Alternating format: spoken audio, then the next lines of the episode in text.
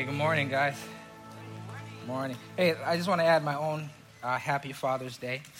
Um, I'm going to milk this day for all it's worth. Yeah. Thank you. Thank you so much. I'm going to milk it for. I don't get a whole lot of respect in my household, so this is like the one, the one day that I get to uh, get a little bit of respect. So I'm going to milk that. Sure, there's going to be a whole lot of barbecuing and brunching today, so uh, I'm going to try to get out of here. I'll try to be as fast as I can. Um, I, I am not Curtis Jones. Uh, if you're visitors, uh, Curtis is over at our Cypress campus, so uh, there be no mistake that I am not uh, Curtis Jones. Um, if you have your Bibles, uh, please open your Bibles to uh, the book of John, John chapter 8. We're going to jump around. We're going to be in John, and then we're going to jump over to Matthew, and then we're going to come back to John, and then we're going to um, touch on James a little bit. Um, it is Father's Day today, so I wanted to talk about uh, leaving a legacy um, and talk about uh, who I believe is uh, an underrepresented and, and, and uh, a patriarch who um, is not spoken um, about a lot, um, and that's Joseph, um, the earthly father of uh, Jesus. Can you hear me okay? I mic'd myself, so it was very amateurish the way I did it, so I hope I hope you guys can hear me. Uh, just a little bit of echo, but that's probably my fault. Um, John chapter 8, uh, and I'm going to read from verses 2 through 11 Matthew, Mark, Luke, and John. The Bible says this Now, early in the morning, he came again into the temple, and all the people came to him. And he sat down and he taught them. Then the scribes and the Pharisees brought a woman to him caught in adultery. When they had set her in their midst, they said to him, Teacher, this woman was caught in adultery in the very act. Now, Moses in the law commanded us that such a person be stoned. Let me just pause here, right here, real quick, because I just want to add a caveat. This was partially correct. Um, the, the law um, had stated um, that if somebody was caught, if people were caught in the act of adultery, uh, that both people needed to be stoned. Uh, but this time they just brought one person, and the Bible says that um, they asked him what he said. So what do you say? And they did this uh, to test him. It says, testing him that they might have something of which to accuse him. Uh, but Jesus stooped down and wrote on the ground with his finger as though he did not hear. So when they continued asking him, he raised himself up again and said to them, He who is without sin among you, let him throw a stone at her first. And again he stooped down and wrote on the ground. Then those who heard it, being convicted by their own conscience, went one by one, beginning with the oldest even to the last. And Jesus was left alone, and the woman standing in the midst. When Jesus had raised himself up and saw no one but the woman, he said to her, Woman, where are those accusers of yours? Has no one condemned you? Jesus said, No one, Lord. And Jesus said to her, Neither do I. Neither do I condemn you. Go and sin no more. Let's open in a word of prayer. Father, we thank you for this opportunity to uh, look into your word. Um, we thank you uh, for all that's written in here for us to look and to reflect. And this morning we just ask um, as we study your word together that you may speak to us, God. Uh, speak to us at our point of need. Speak to each of us in a special, special way. We honor you and we love you and we thank you for your word. We ask and pray these things in Jesus' name. Amen. Back in 2014, in 2014, uh, the world got a glimpse uh, into ancient Middle Eastern culture. Um, there was a woman in Pakistan who uh, had gotten married to a man that she loved um, and uh, disobeyed her parents, her father's instruction, to get married to somebody uh, that they had arranged a marriage for. And so she went to court uh, to plead her case. Her father, her brothers, and her male relatives did not appreciate that. So they decided to take matters in their own uh, hands. Uh, we saw images of what happened uh, to her. Uh, they decided right at the court steps, in, in, in full view of um, crowds of witnesses, they decided to take justice into their own hands and they stoned her uh, until she died. It was raw, it was violent, it was archaic. Um, and I think it um, uh, shattered really the collective consciousness of uh, all the people who kind of saw those images in the newspapers and on TV. We got a glimpse into Middle Eastern culture. Uh, that barbaric practice existed in ancient Jewish time as well.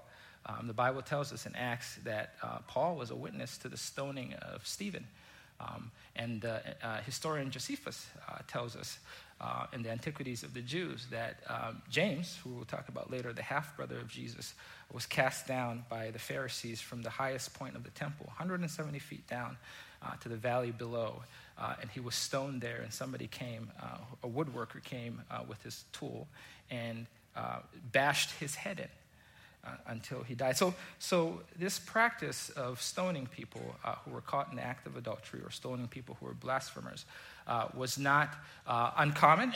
Um, well, maybe it was relatively uncommon, but it wasn't unheard of, certainly.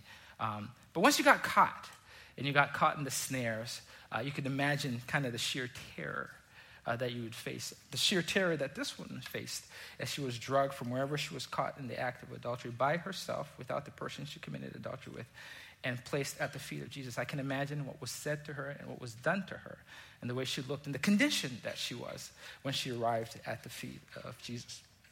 I can imagine the raging crowds, uh, the solitary feeling and the fear, the terror that this woman's facing, and Jesus standing there uh, it's an amazing, amazing scene. What I believe is a little bit more amazing than that is that Jesus himself was very familiar with the situation because he had found himself in somewhat of a similar situation uh, about 30 years prior to that. Just north of Jerusalem, where uh, they were at that point in time, um, uh, in a small town called Galilee, in, uh, in a small town called Nazareth in Galilee, population 350 or so. Uh, there was this, it, it, was a small town, a blue collar, culturally insignificant village. Uh, nothing t- too much for it, no routes, no cultural centers, no civic or commercial activity. Um, because it was just so poor, the life expectancy of folks there was about 40 to 50 years uh, of age. There was lack of basic resources, and the health conditions were, were not that good. It was notoriously known for being a poor place uh, because even Nathaniel would exclaim in John chapter 1, verses 46, uh, when he, he hears that Jesus uh, is the Savior. He would say, Can anything good come out of Nazareth? It was notorious uh, for being an insignificant place. It, was in this insignificant place that two seemingly insignificant people were, were about to have what I believe is one of the most significant conversations recorded in our history. Imagine a young teenage girl, about 13 to 14 years of age. Her name is Mary. She uh, is betrothed to be married to a gentleman named uh, Joseph. Uh, but before that happens, they're about to have a tough conversation. Um, we've heard this word betrothal, and what basically it means um, in Jewish custom. Um, essentially, what happened was um, marriage was really a two step process. You've probably heard this before, but it bears repeating. Um, the betrothal happened at the beginning of the marriage, of the, the beginning of the, uh, the marriage, um, and it was basically a dedication of the couple to each other in front of friends, family, and witnesses.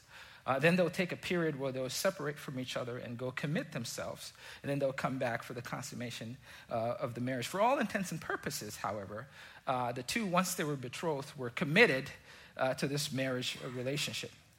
So it's in this period after they've been dedicated in front, of friends, in front of friends and family that Mary now has to call Joseph, not on the phone, but in person, and say, hey, I have to have a difficult conversation with you. She is not certain how he's going to respond. Uh, there's a whole host of responses, and she's very aware of the potential ramifications of the conversation that she's about to have. This is how the conversation goes. She says, Joseph, yes, Mary, I'm pregnant. Really. And the baby is not yours. Well, duh, I figured the baby is not mine. You can imagine the flood of emotions that go through both Mary and Joseph. Uh, Mary, there's some apprehension, there's some fear, there's some sadness, there's a whole lot of uncertainty. Uh, in Joseph, there's anger, there's confusion, there's embarrassment, there's disappointment, there's fear, the list goes on and on. Look, eh, per the law, the next course of action was pretty clear. In the eyes of Joseph, clearly Mary was an adulterer. And Joseph didn't want any part of that adultery. And because Joseph didn't want any part of adultery, justice per the religious etiquette demanded that an adulterer be put to death by stoning. But watch what happens next. Turn with me to Matthew chapter 1, verses 18 to 25. Let's kind of read a little bit here, see what happens next. The Bible says this Matthew is the first book of the Gospel, is the first book in the New Testament. If you get to it, say amen. amen. Awesome. You guys are fast. This is what it says. It says, After his mother Mary was betrothed to Joseph, before they came together, she was found with child of the Holy Spirit. Then Joseph, her husband, being a just man, uh, some versions say a righteous man, and not wanting to make her a public example, was minded to put her away secretly. But while he thought about these things, behold, an angel of the Lord appeared to him in a dream, saying, Joseph, son of David, do not be afraid. Somebody say, Do not be afraid. Do not be afraid to take you Mary your wife, for that which is conceived in her is of the Holy Spirit. She will bring forth a son, and you shall call his name Jesus, for he will save his people from their sins.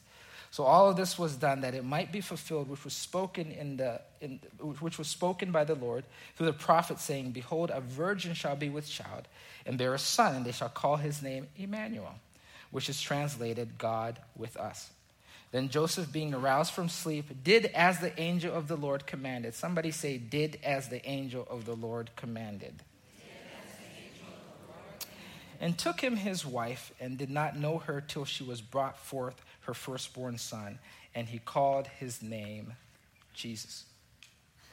The Bible tells us that Joseph is a just man or a righteous man, and so would choose to uh, exhibit mercy and plan to divorce her quietly.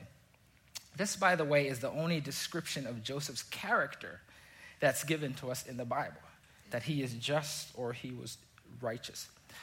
But I would argue that he had more characteristics than that.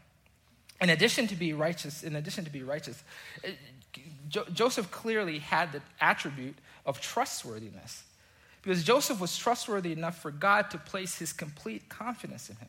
For God to say, out of all of the men in the history of mankind, this man has what it takes. Joseph has what it takes to entrust the safety and the security of the tender and formative years of the Creator, the Messiah himself. Joseph has what it takes to, to influence, to mold the character, the customs, the traditions of the young boy Jesus. Joseph was God's guy. It was not a mighty warrior and king like David. It wasn't a man of great wisdom and faith like Daniel. It wasn't a single one of the lists, a great list of patriarchs, priests, prophets, and princes, but Joseph. Look, I have a hard time leaving my kids with a babysitter. My wife can tell you that sometimes I even try to micromanage her when she has a kid, when she has kids. But can you can you imagine what kind of can you imagine what kind of confidence I'm going to get in trouble for that. When you can you imagine what kind of confidence you would have to have to place your very self at the mercy of something that you created. God did just that with Joseph. And we can see, even from a brief glimpse of Joseph, that God had very good reason to do this. I believe there are three attributes more that uh, Joseph um, um, exhibited that had that made Joseph righteous or just in the eyes of God. The first one, Joseph was gracious, Joseph was obedient, Joseph was faithful. So Joseph was gracious, he was obedient, and he was faithful. Clearly, Joseph is devastated by the news. But instead of seeking revenge or justice, his first thought is mercy. But this particular circumstance would need a whole lot of mercy. This situation would need God Himself to step in and inject by the Holy Spirit grace in a situation that needed so much more than mercy. Grace enough for, for Joseph to accept Mary and the circumstances, which, by the way, were not his, of his own doing. Grace to wholeheartedly embrace the role of father to his stepson and to treat Jesus as his own. And by doing just that, Joseph not only spared Mary's life, but he spared the boy Jesus from humiliation and shame. It was Joseph that was the reason behind the people in Luke chapter 4 22, when Jesus came back to start his ministry, was Joseph who was behind the people saying, Is this not Joseph's son? It was because of Joseph when Jesus comes back in Matthew chapter 13 and 55. They, and, and the people say, We know this man. This is the carpenter's son. It was because of Joseph's decision that in John chapter 6, 42, after Jesus says that I am the bread of life, people turn to each other and say, Is this not Jesus, the son of Joseph, whose father and mother we know? How can he say that he came down from heaven? This was all because of Joseph. Joseph kept the details of Mary's pregnancy to himself. And in resolving to call the boy his own, Joseph gave the young Jesus legitimacy in the eyes of the community. Amen. Secondly, Joseph obeyed God even though it cost him both professionally and personally. Joseph would sacrifice his own career and well being and everything that he had to heed without hesitation and without question God's instruction to take everything, uproot himself and his family, and move from Nazareth to Bethlehem to Egypt and then back to Nazareth. Taking Mary as his wife meant that Joseph was assuming the responsibility and the resulting consequences of that decision. See, the angel had very good reason to tell Joseph not to be afraid. Because what Joseph was about to do in accepting Mary's situation was he was about to break the sacred tradition of marriage, and it would all be on Joseph. In everybody's eyes, the pregnancy was now his doing, and he alone was responsible for the consequences and the fallout for that. And boy, was there fallout. The Bible tells us in Luke that Joseph is a descendant of David.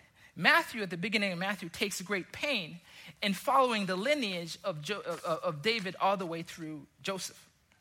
The Bible also tells us in Luke, in the, in, in the story of Jesus' birth, that it was during the pregnancy of, of, of Mary that King uh, uh, uh, Caesar Augustus called a census.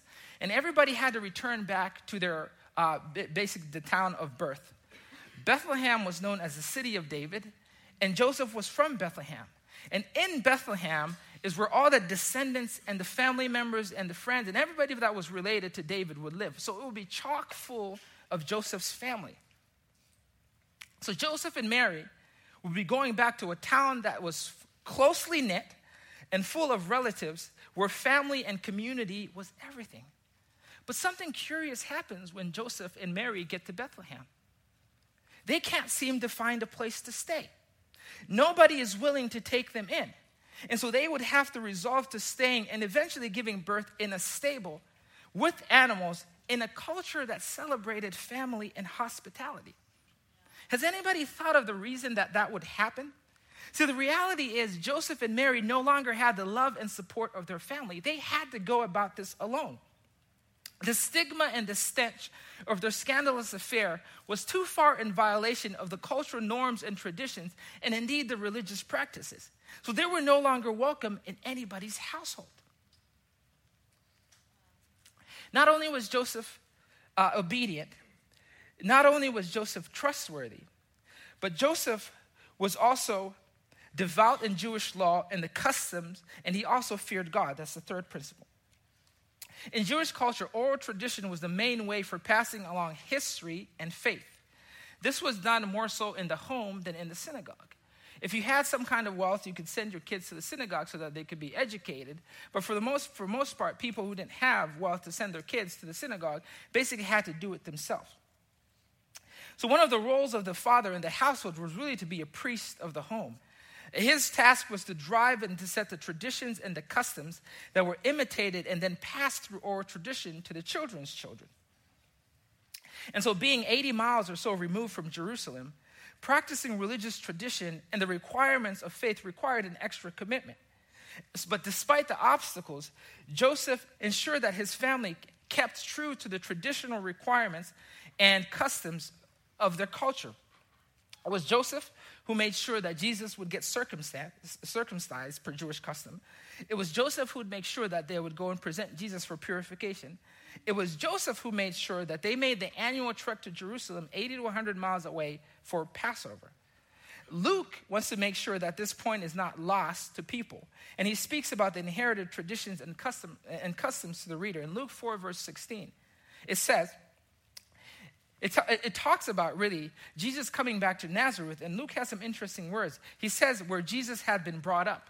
And Jesus goes to the synagogue, and then he says this about Jesus on the Sabbath day, as was his custom. In other words, Jesus is simply doing what he has been brought up doing in, in his family as per family custom. So Joseph was critical in laying the foundation for religious experience and formation, not only for Jesus, but we'll see that for all of his children. So, Joseph is gracious, he's obedient, he's, he's faithful.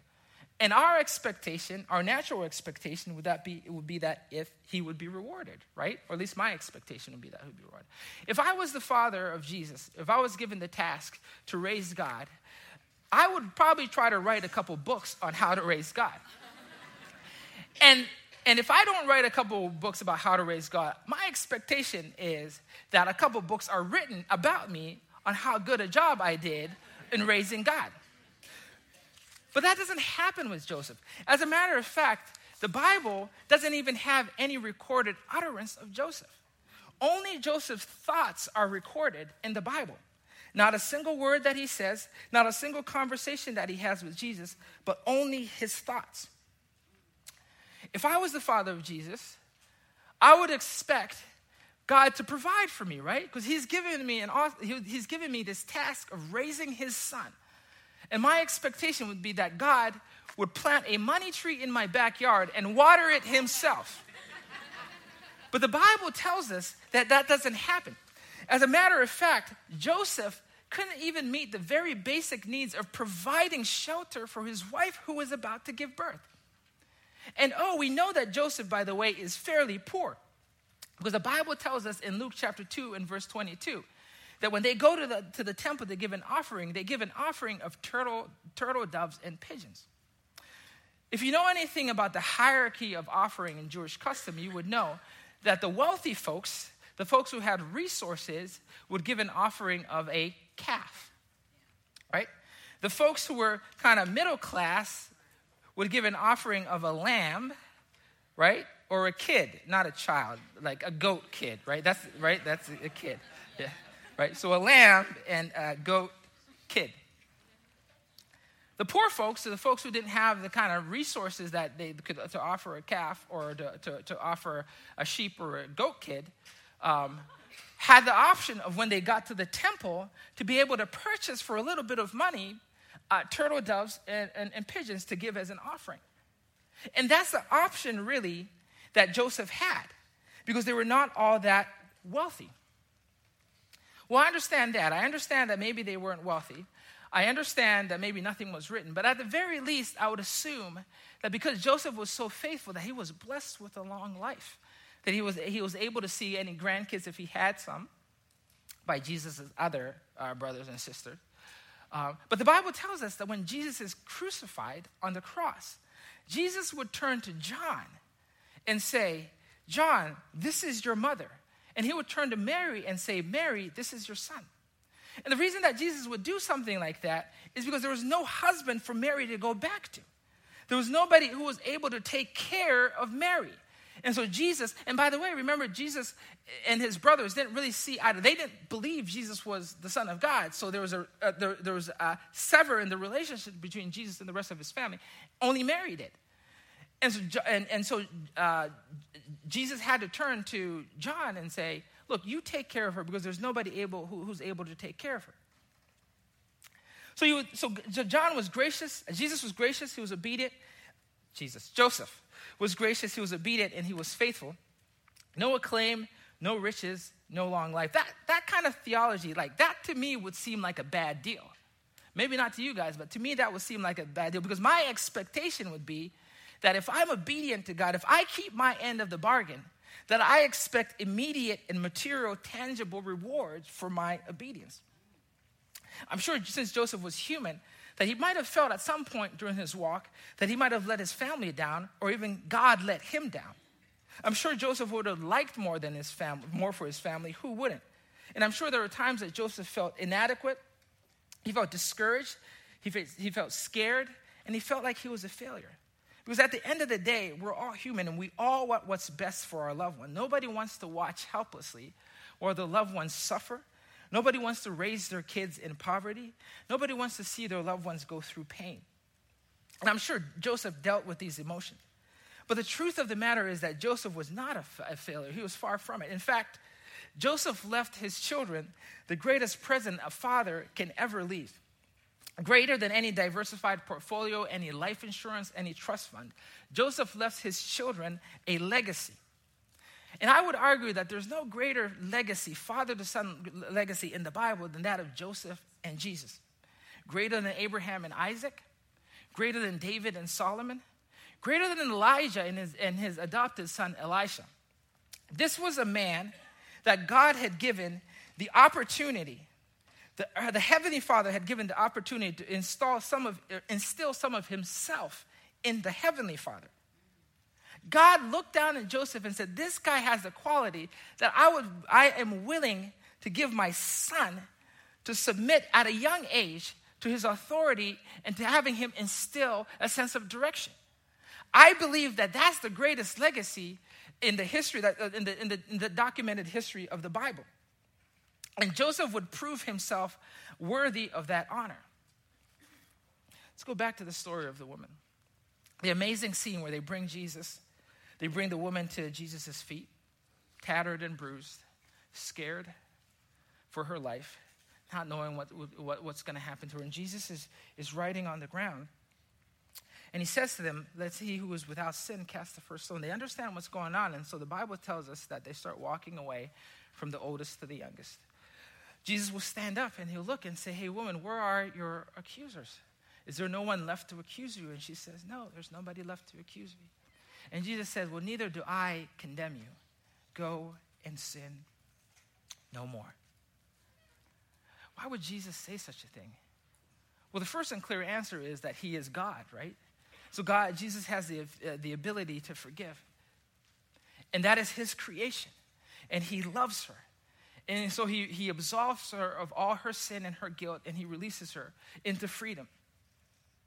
But Jesus was also human, and a human with a history who understood very well the paralyzing fear that this woman was feeling because his own mother had felt that in the womb. And like the earthly father, who under the influence of the heavenly father exhibited mercy and grace, Jesus would turn around and exhibit mercy and grace to this woman. How do I know that?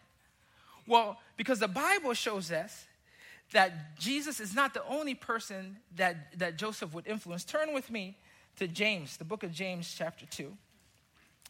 James is in between Hebrew and Peter, and I need to find it while I'm talking here. Okay, here it is. Okay. You guys found James? Right. James looks a little bit like the Old Testament book of Proverbs and Ecclesiastes, only dressed in New Testament language. James' focus is on the practical application of faith, right? Because according to James, faith without works is dead. So James' sole purpose for writing this book is to admonish God's people to start acting like God's people. James, as we know, is the half brother of Jesus Christ. And according to John chapter 7, verse 5, he didn't come to faith in Jesus Christ. He didn't believe Jesus Christ was the Messiah while Jesus was alive because they were brothers, right? So he grows up with this guy, and all of a sudden, at 30 years of age, Jesus turns around and says, Yeah, I'm, I'm not really your brother, I am God himself. So James had a hard time reconciling that, just like the rest of his, his siblings, naturally. And so, and so he didn't come to believe in Jesus Christ. The Bible tells us that it wasn't until after Jesus had died and, raised, and, and rose from the dead, and he came back and he appeared to his disciples 500 of, of Jesus' followers. And the Bible in, in 1 uh, Corinthians 5.17 specifically says, and James. So Jesus would personally appear to James. And after Jesus appears to James, then does James decide, decide he didn't really have a choice seeing Jesus in glory, that Jesus is in fact the Son of God. And the Bible then shows us in Acts that James later became uh, the leader of the church in Jerusalem. So James clearly wasn't directly familiar with his brother's teachings. Everything that James knew about the faith, everything that James knew about tradition, everything that James knew about Yahweh and, and, the, and, and Jew, Jewish culture, Uh, his worldview, his understanding, his interpretation of Old Testament text was heavily influenced by this sense of oral tradition and practices in the household that was passed down to him by his father, Joseph. And so when we find ourselves in James chapter 2, Open to James chapter 2, verses 8 to 13. James is making a case for the basis of his theology and what he believes or he's come to understand as what authentic faith looks like as it relates to the great commandment. Let's read what it says. Verse 8 James chapter 2 and verse 8. If you really fulfill the royal law according to Scripture, you shall love your neighbor as yourself. You do well. But if you show partiality, you commit sin and are convicted by the law of transgressors. For whoever shall keep the whole law and yet stumble in one point, he is guilty of all. Now, watch what James says. For he who said, Do not commit adultery, like that woman, also said, Do not murder, like the Pharisees. Now, if you do not commit adultery, but you do murder, you have become a transgressor of the law. And so the Pharisees understood that, and so they started walking away one by one. So speak and so do as those who will be judged by the law of liberty, for judgment is without mercy to the one who has shown no mercy. And then James would then basically summarize his whole basis for his understanding of theology in this statement Mercy triumphs over judgment. Clearly, Joseph's fingerprints are all over James' theology. Joseph may have not left uh, him uh, uh, a whole bunch of money, his children a whole bunch of money. His kids may not have lived a life of ease or luxury. In fact, one would die on the cross and the other one would be stoned to death. He never got to, Joseph never got to experience the joys of seeing his kids become quote unquote productive members of society. But Joseph did, in fact, leave them a great treasure. His legacy was etched on their hearts. Mercy must always triumph over judgment. Joseph demonstrated it to Mary. James understood it and he clarified it in the application of the law. And Jesus would fulfill it to both of that woman, to both that woman and you and I. Worship team, you guys can go ahead and come up. So Jesus looks at her and he says, Go. I don't condemn you. You no longer have to live in fear. You no longer have to feel condemned. You no longer have to feel accused. You can go and walk in liberty. Jesus was doing that as the Heavenly Father, but he was also doing that as, as, as, as, as a human being because he had part of the legacy of Joseph that was etched in his heart. James would talk about the same principle. James wasn't there when this happened. But Joseph had such an influence on his children in the area of mercy over judgment that James would base his whole theological argument on what he believes this scripture, the Old Testament scripture says, that mercy must always triumph over judgment. My dad and I, speaking of legacy, we're having a conversation. Um, probably about four years or so, four, yeah, probably about four years or so, four or five years ago. Um, we were joking. After my mom passed away, my dad uh, started coming to the United States just kind of get away um, you know, once or twice a year. And one of these times we were just kind of sitting in our backyard, just kind of chit chatting. We were kind of joking around and talking about kind of growing up and all that stuff. And I reminded my dad of a story, uh, something that actually happened um, uh, jokingly, jokingly. Um, I, I, grew up in, in, in Zambia, in sub Saharan Africa, and I went to uh, boarding school there, secondary school. Um, and if you know anything about boarding school in sub Saharan Africa, which I hope you would not, and you should count that as a blessing, um, is that they major in just cooking nasty food. Like, there's nothing worse than massively produced, like, third world, like, unidentifiable food. And, and that's really what we ate. And so, what we would do is at the beginning of a semester, we would, you know, you know, start the school year off, you know, bringing supplies from home. We, brought, we brought, would bring sugar, uh, would bring cooking oil, and, and, there was no tea or anything like that, so we'd make you know sugar water. Um, we would burn the sugar um, uh, in a pan until it got crispy and kind of black and dry, and then we would pour hot water on that, and that created kind of tasted like tea. I don't know if anybody's had it, probably nobody but it kind of tasted like tea. We would buy corn fritters at the market. We would uh, uh, buy tomatoes and onions, and we would uh, have little makeshift uh, stove tops, uh, these really elements that would plug into the wall, and we would fry tomatoes and onions, uh, and then pour that in. You know, whatever it is that they cooked for us, like the beans or the, or the cabbage or the type of fish that nobody really knew what, was, what we were going to eat. But we'd use that to create at least some kind of taste for the meal. Um, invariably, in a three month uh, term, three month semester, uh, you would run out of food at the, at the, at the middle of the, uh, of, uh, somewhere in the middle of the semester. Um, my dad used to be on the board at the high school, um, and he used to come and visit Um, my dad served uh, the church after he, he graduated from grad school. Uh, he served the Brethren in Christ Church in Zambia as a missionary, and he was self funded. We didn't know that growing up that he was self funded. We didn't realize that we were somewhat poor growing up. Uh, in, high, in hindsight, in hindsight, in, whatever. Looking back, looking back, uh, English is not my first language, so I apologize. Uh, looking back, um, some of the things started to make sense. You know, my, my mom would cook.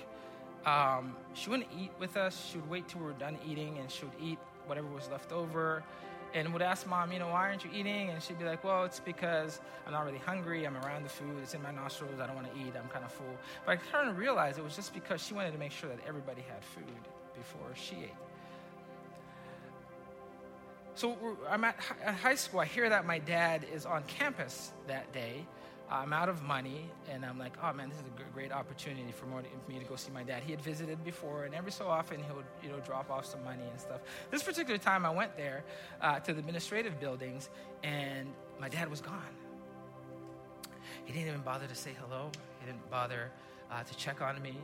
Uh, I hadn't talked to him or seen him. Uh, we didn't have any phones or anything like that at that point in time. I hadn't talked to him or seen him for probably at least two months. And I was just crushed, man. Like, how, how did your dad come? He hasn't seen you for eight weeks, and he's you know within a couple hundred feet of you because the classrooms were just behind the, the uh, administrative building. He didn't even bother to say hello. And so I brought it up to my dad, just kind of jokingly. You know, it's been you know 20 years or so, and I brought it up to him and I said, "Hey, you remember that time?" And and so we were we were laughing and joking. And I look over, and my dad has tears in his eyes. And so. I said, Dad, what's going on? I we, were, joking five minutes ago. What's going on? And he, he looks at me and says, You know, I remember that day very, very clearly. I've never been able to live down that day because I hid from you because I had nothing to offer you. I didn't have any money for you. You know, that's when he explained to me that when he decided that he wasn't going to pursue a professional career, that he wanted to serve the church, that it was self-funded and it was a struggle for my parents. And on that day, he was fulfilling his obligation as a board member, but he had to hide from his son. And so we got to talking a little bit, and he said, "You know, I, I struggle with this, with this. I struggled with that, but I also struggle with the fact that, you know, you're doing much better than I am. It doesn't take a whole lot to do much better than somebody in a third world country. Um, and I and I struggle with, you know, what kind, what am I going to leave for you? You know, like, have I lived a life fulfilling if I have nothing to offer you? What kind of financial legacy? I don't have a financial legacy to, to leave you. But I looked at my dad and I said, Dad, look, I could care less about the financial legacy. I have witnessed a man who's dealt with the violent death of his wife. And that hasn't slowed him down from being faithful. It hasn't slowed him down from being generous. It hasn't slowed him down from being grateful, being thankful, and being a faithful servant of Jesus Christ. I don't need any other legacy than that.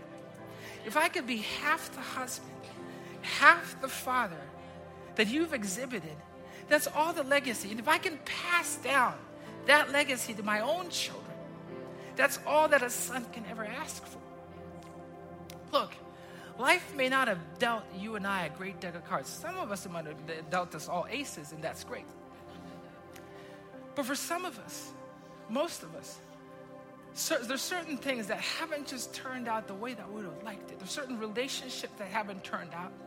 There's certain financial situations that haven't turned out. There's certain things that haven't happened to us in our life that we thought were going to happen. And things just have not turned out the way that we thought they would. But that should not slow us down from what we're called to do. And our call is to leave a legacy of faith for those who are following behind us not a trust fund, not financial security. That's great. That's great to leave that for your children. We all strive to do that. Trust me, I'm working hard to do that. But there's one thing that I know I have an audience of one, and that's God. And my responsibility and my commitment to being a follower of Jesus Christ is to make sure that those that are coming behind me can look at the way that I'm walking and say, I want to emulate that. I want to follow him as he follows Christ.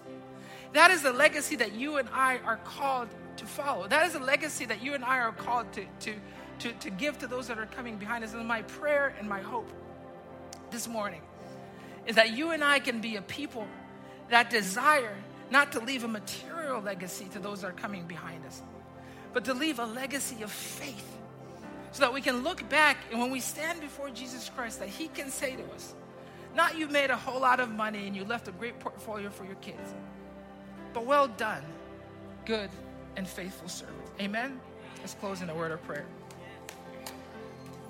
Father, we thank you for the rich history that's in your word. We thank you for the lives that have been lived in these pages, God, that we can look and emulate a legacy of faith. It is by faith that Abraham and Jacob, that all the patriarchs in the Bible, God, were commended to you as righteous. And so we ask, Father, this morning, that by faith and by your grace, God, that you may commend us as righteous, that we may be a people that not only love to love you, but love to exhibit that love to those uh, to others that are looking at us for guidance. We love you and we honor you, and we thank you. And we ask and pray all of these things in Jesus' name. Amen.